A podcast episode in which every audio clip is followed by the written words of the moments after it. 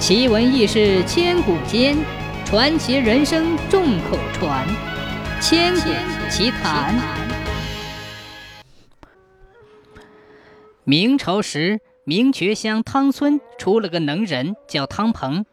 他能用铁片打出山水花草、飞禽走兽，做什么像什么，跟真的一样。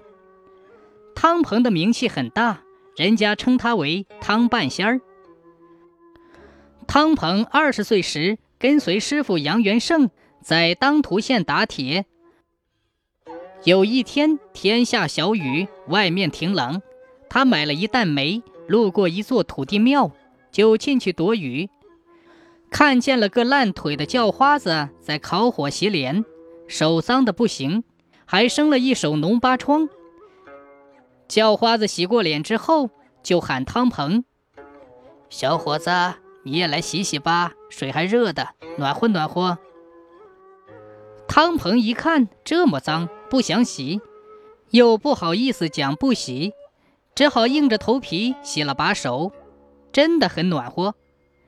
哪知道这个叫花子是个神仙，是来点化他的。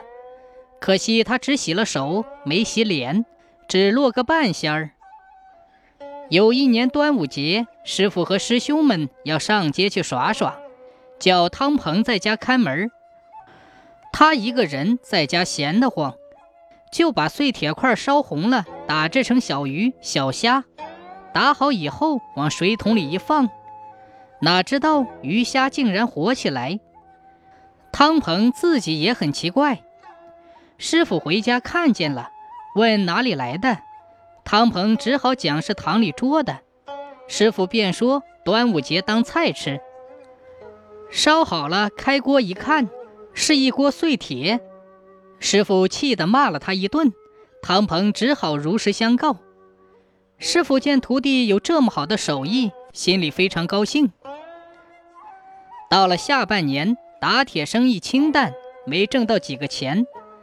年关就要到了，没钱过年怎么办呢？师傅就叫汤鹏打点小东西卖卖。汤鹏兴头很高，就精心打了铁月亮，磨得光亮亮的，拿到当铺去当。当铺账房先生是个识货的，一看就知道是个稀有的宝贝。二话没说，就付了五百两银子给汤鹏。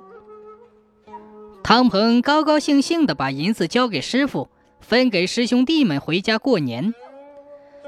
当铺老板听伙计讲，一个铁月亮就当了五百两银子，十块铁板不是要把我这当铺当光了吗？他把账房先生骂了一顿，叫他回家，不用他了。第二天。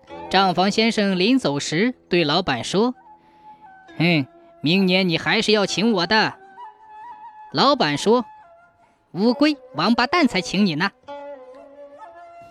第二年二月二龙抬头的日子，汤鹏和兄弟汤红两人出去开铁匠店，因为资本不足，到当铺来数铁月亮。其实汤鹏是来找两个本钱的。他这个铁月亮是活的，八月十五送来是圆的，今朝二月二就成了月牙，人家来赎月亮，你怎么交代呀？老板找来一看，铁月亮果然变成了月牙形，这才知道真是个宝贝，哪里舍得让他赎回去？就说：“哎呀，这个铁板是账房先生收的，明天再来赎吧。”汤鹏走后，老板心想：明天再来怎么办？还是要把账房先生请来。老板就急急忙忙地把账房先生请来。账房先生就讲：“哎，你不是要请乌龟王八蛋吗？请我干什么？”老板急得没有办法，又作揖又打工赔礼道歉，这才消了账房先生的气。童老板一道回了当铺。第二天，汤鹏又来了。账房先生说：“啊哈，这几天我不在家，东西一时找不到，请二月半来吧。”汤鹏心想到二月半，铁月亮又复原了，我哪里有这么多银子来赎呢？就对账房先生说：“我马上要上工干活，没工夫，你再给我一百两银子，就算死当吧。”账房先生巴不得他说这句话，马上又付了一百两纹银。汤鹏和汤红拿着银子开了家铁匠店，店的左边是一家裱画铺。汤鹏没事的时候就去看看画。有一天，画匠拿汤鹏开心说：“嘿嘿，铁匠不去打铁，天天装斯文来看画，你懂画吗？”汤鹏听了很生气，就讲：“你用笔画在纸上有什么了不起？我用铁打出的画比你的要好看。”从此，汤鹏便用零碎的铁料来打画。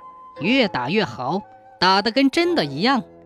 什么二龙抢珠、丹凤朝阳、孔雀开屏、花草树木、车船桥屋和各种各样的动物，样样都有。一打出来就卖光了，买不到的就下定钱。他打的铁画越来越神，名气越来越大。后来人家就叫他汤半仙。